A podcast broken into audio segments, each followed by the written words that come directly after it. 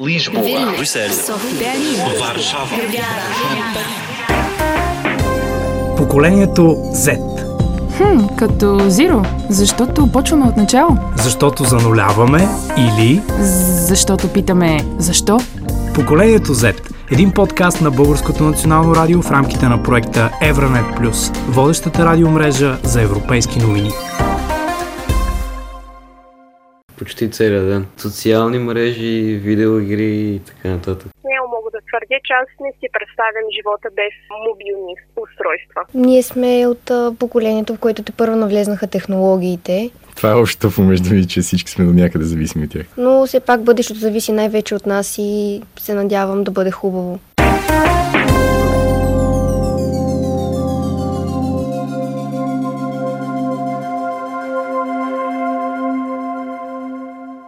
Те общуват главно през интернет, учат онлайн, събуждат се с смартфон в ръка, хранят се с смартфон на масата, лягат с смартфон, пътуват и се разхождат с слушалки в ушите и смартфон в джоба. Дигиталният свят е тяхната естествена среда. Информацията е на един клик разстояние. Те са геймери, блогъри, влогъри, инфлуенсъри, тиктокъри. Те скролват, скримват, чатят, лайкват. Те са родените между 1996 и 2009 година. Те са младите, различни и често неразбрани от възрастните. За тях няма граници, няма предразсъдъци, имат амбиции, мечти и фантазии. Те са приспособими и предприемчиви. Те са нашето бъдеще. Те са поколението Z.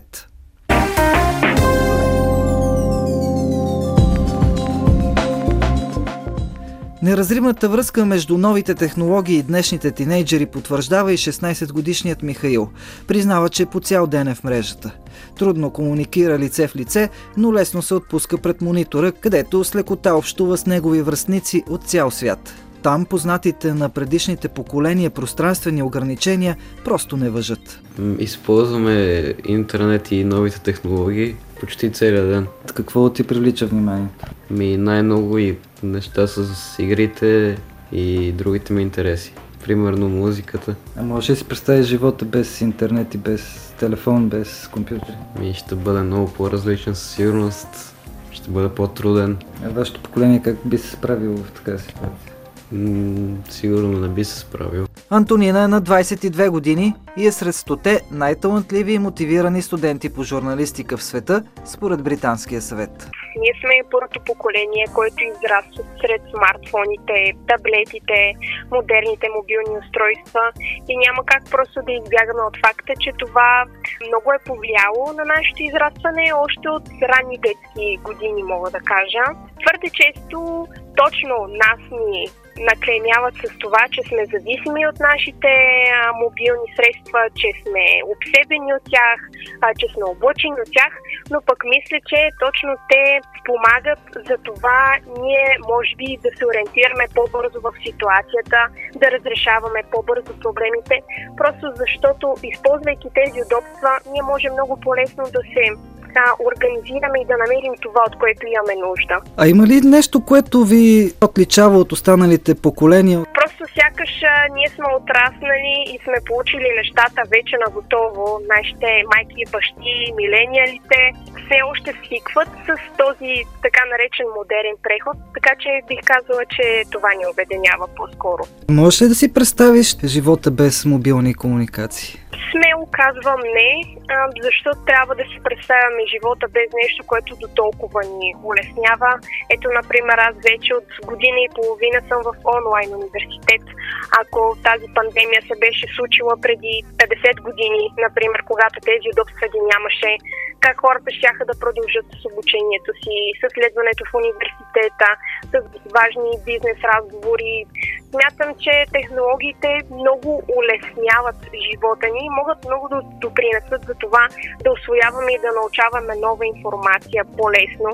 И все пак с технологиите не трябва да се прекалява, трябва да има живата връзка. Ние просто сме си социални същества хората. Нанси и Кристиан са убедени, че бъдещето на човечеството е неразривно свързано с новите технологии. Представете ли си свят без мобилни комуникации? Аз лично не си представям, защото вече хората са свикнали да живеят по този начин. Доста от тях си изкарват парите, благодарение на технологиите. Да, особено в момента по време на пандемията ние учим благодарение на технологиите. Има и доста минуси в цялата работа.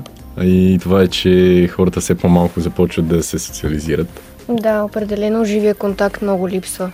А плюсовете кои са? Ами плюсовете, че нещата се случват по-лесно и можеш примерно да работиш от а, която и да е точка, където и да си можеш да работиш от вкъщи, можеш да работиш от а, други страни и това не е проблем за хората вече. Симбиозата с новите технологии е общото между повечето представители на поколението Z.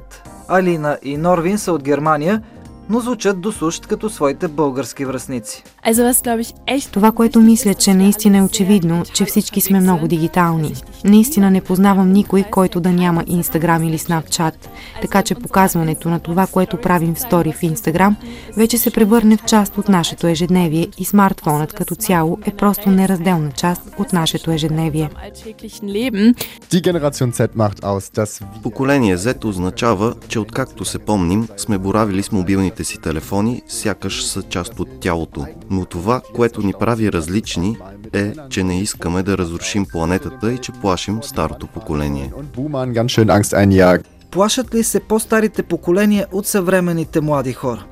Георги Кидиков е преподавател по гражданско образование и философски цикъл. Представител е на поколението Хикс. Всеки ден обаче общува с генерацията Z и според него всичко ново е добре забравено старо. Сблъсъкът между поколенията е неизменна част от човешката история. Съвременното поколение е свикна да вижда информацията в съвсем друг вид. Не в този, в който ние сме свикнали да я виждаме. И това няма нищо лошо. И когато не открива във вида, в който е свикнал, то отказва да я приеме. И заради това на нас не се струва, че това съвременно поколение е по-слабо културно, по-неуко и така нататък. А дали е така? Че те знаят неща, за които аз и вие сигурно не подозираме. Но това е напълно естествено, това зависи от технологиите, с които работят. Те оттам получават непосредствено знание. А иначе всичкото си е много добре познатото старо. Съдържанието е това, формата обаче, в която трябва да го организираме, може би трябва да е друга. Няма що да се очудваме, че той като е, влезе в училище, ляга и заспи, каза, аз стига, какво ще го слушам то? Я да, да изгледаме клипчето, нали? Пуска си клипчето, т.е. ние възрастните като че ли изоставаме. Изоставаме от технологиите, които въведах. И децата се приобщиха към тези, този свободен мозък, той лесно се приобщава към това. Както е казал великият Джон Лок, табула раза, може да напишеш всичко на празната дъска. Сега ние страдаме и не сме съгласни това да изглежда по този начин. А иначе, какво да ви кажа, децата са умни, децата са добри. И ако ние не сме търпеливи, ако ние не намерим подхода, ако повтаряме на детето, че е лошо, както се казва, то става лошо. Това е проблем. Проучване на Евробарометър показа, че младите хора съвсем не са пасивни. 85% от интервюираните казват, че обсъждат важни политически теми със своите връзници. Според тях приоритет трябва да имат справянето с бедността и социалното неравенство, борбата с изменението на климата, опазването на околната среда и борбата с безработицата.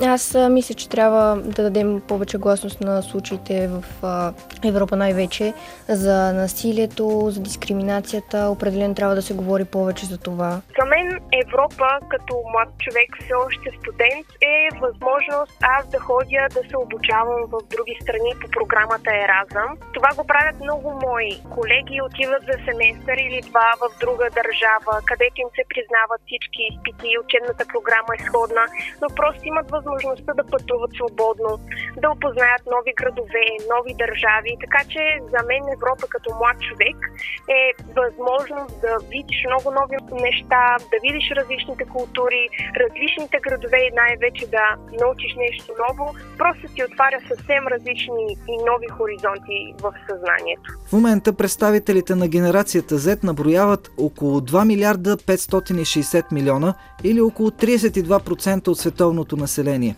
Можем ли спокойно да оставим бъдещето на човечеството в ръцете им?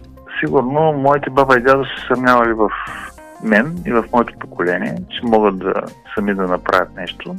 Ние съответно се съмняваме, че тези деца могат да направят нещо. Някакси нормално е. Нормално е защо, защото не са еднакви критериите, по които ги мерим нещата. Ние считаме, че непременно трябва да се стремат към някакво светло бъдеще. Е, ние като се стремяхме, какво, постигнахме? Тъжно настояще. А те, между другото, са много по-прагматични от нас. Поколението на дъщеря е много по-прагматично от моето поколение.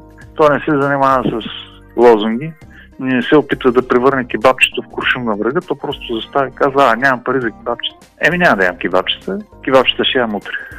Не, не бих се съмнявал в тях. Напротив, трябва да вярваме в тях, защото те са нашето бъдеще. Ако ние имаме съмнение в бъдещето си, е, това е съмнение в нас самите. Само, че трябва да се научим да ги разбираме, трябва да бъдем по-търпеливи, може би. И трябва да приемем, че в края на краища техните е, представи за ценности е, не е задължително да съвпада с нашите представи за ценности. И в това няма също лошо. Пак казвам, съдържанието е едно и също. Различна е формата. Различна е формата, с която се изразяват нещата. И ако ние почнем да приемем тази форма, може би ще постигнем по голямо разбирателство. И нека да не забравяме, че тази форма или промяната на формата се дължи малко или много на нас. Защото ние искаме да бъде променена. Няма ли сме представа как точно ще изглежда. И от тук е за целият проблем. Тя не се покрива с нашите представи. А това не е повод да отричаме. Ние не можехме да си представим живота без книги, примерно казвам. Те не могат да си представят живота без интернет. Без информацията, която им дава или възможности, които им дава този интернет. Преди казахме, книгата е прозорец към света. Ми да, така беше. А сега интернет е прозорец към света. И този прозорец е много по-ефективен от този, който разполагаше моето поколение. В този смисъл, да, няма от какво да се страхуваме с тях. Те ще се страхуват за своето поколение, което гледат. Защото технологията се развива много бързо. Ние трябва да възпитаваме в тях умение да имат готовност да посрещат измененията, бързи темпове на изменения в технологиите. Нещо, което моето поколение няма като възпитание, като формирана компетентност. Лижбова, Брюсел, Варшава. Как виждате бъдещето? Високотехнологично и доста роботизирано. Да, със сигурност. Но все пак бъдещето зависи най-вече от нас и се надявам да бъде хубаво. А какво очаквате с нетърпение да се случи във вашия живот? Успешна кариера. Да направим родителите си щастливи и горди, че са наши родители и да бъдем успешни и добри хора. Страхове имате ли някакви за бъдещето на човечеството? В момента нещата, които се случват и премеждите между държавите, не знам, надявам се да не се случи някаква война или нещо такова. Да, доста притеснително звучат тези неща, които се случват в момента. Надявам се да всичко да мине спокойно и да не се налага да стига до по-сериозни неща, като война и така нататък. Другото, което е, се надявам тази пандемия да свърши, защото си искаме нормалния живот, който водехме преди.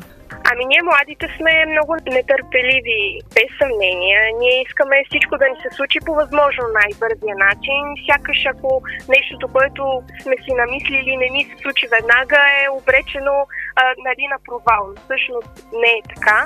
Аз очаквам с нетърпение най-вече да завърша университета. Остава ми още една година, защото все пак това си е една отговорност, която тежи на всеки един, който учи и да мога най-после да разгърна потенциала си и да покажа всичко това, което съм научила през годините. Затова нямам търпение за същинската част от живота, ами именно да покажа коя съм, какво мога и от тук нататък да видим как хората ще го възприемат. А имаш ли страхове относно бъдещето на човечеството? Определено, това, което ни се случи през изминалите вече две години ще станат, просто ни показва, че няма как да си сигурен дори в утрешния ден. Говорим за най-елементарни неща, за това дали ще отидеш на работа, дали ще можеш да си заведеш детето на училище или на детска градина.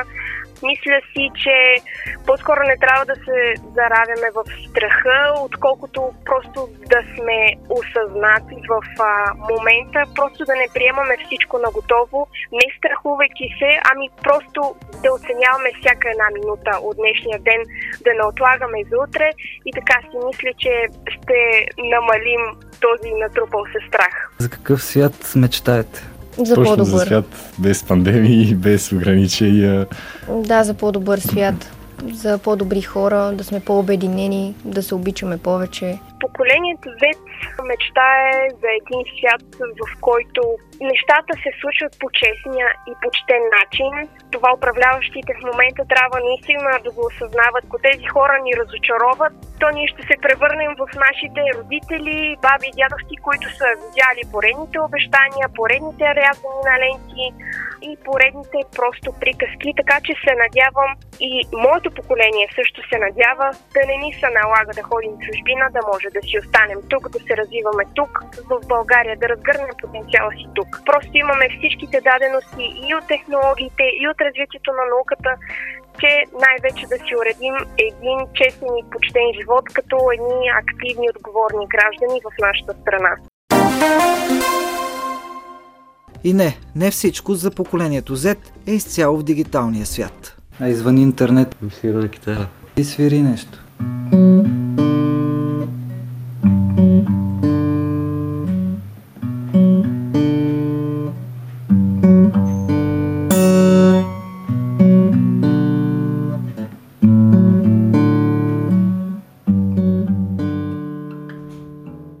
Децата са добри. Децата са си деца. Искат да играят. Поколението Z, за да разберем кои са хората, които ще променят света ни. Един подкаст на Българското национално радио в рамките на проекта Евронет Плюс, водещата радиомрежа за европейски новини.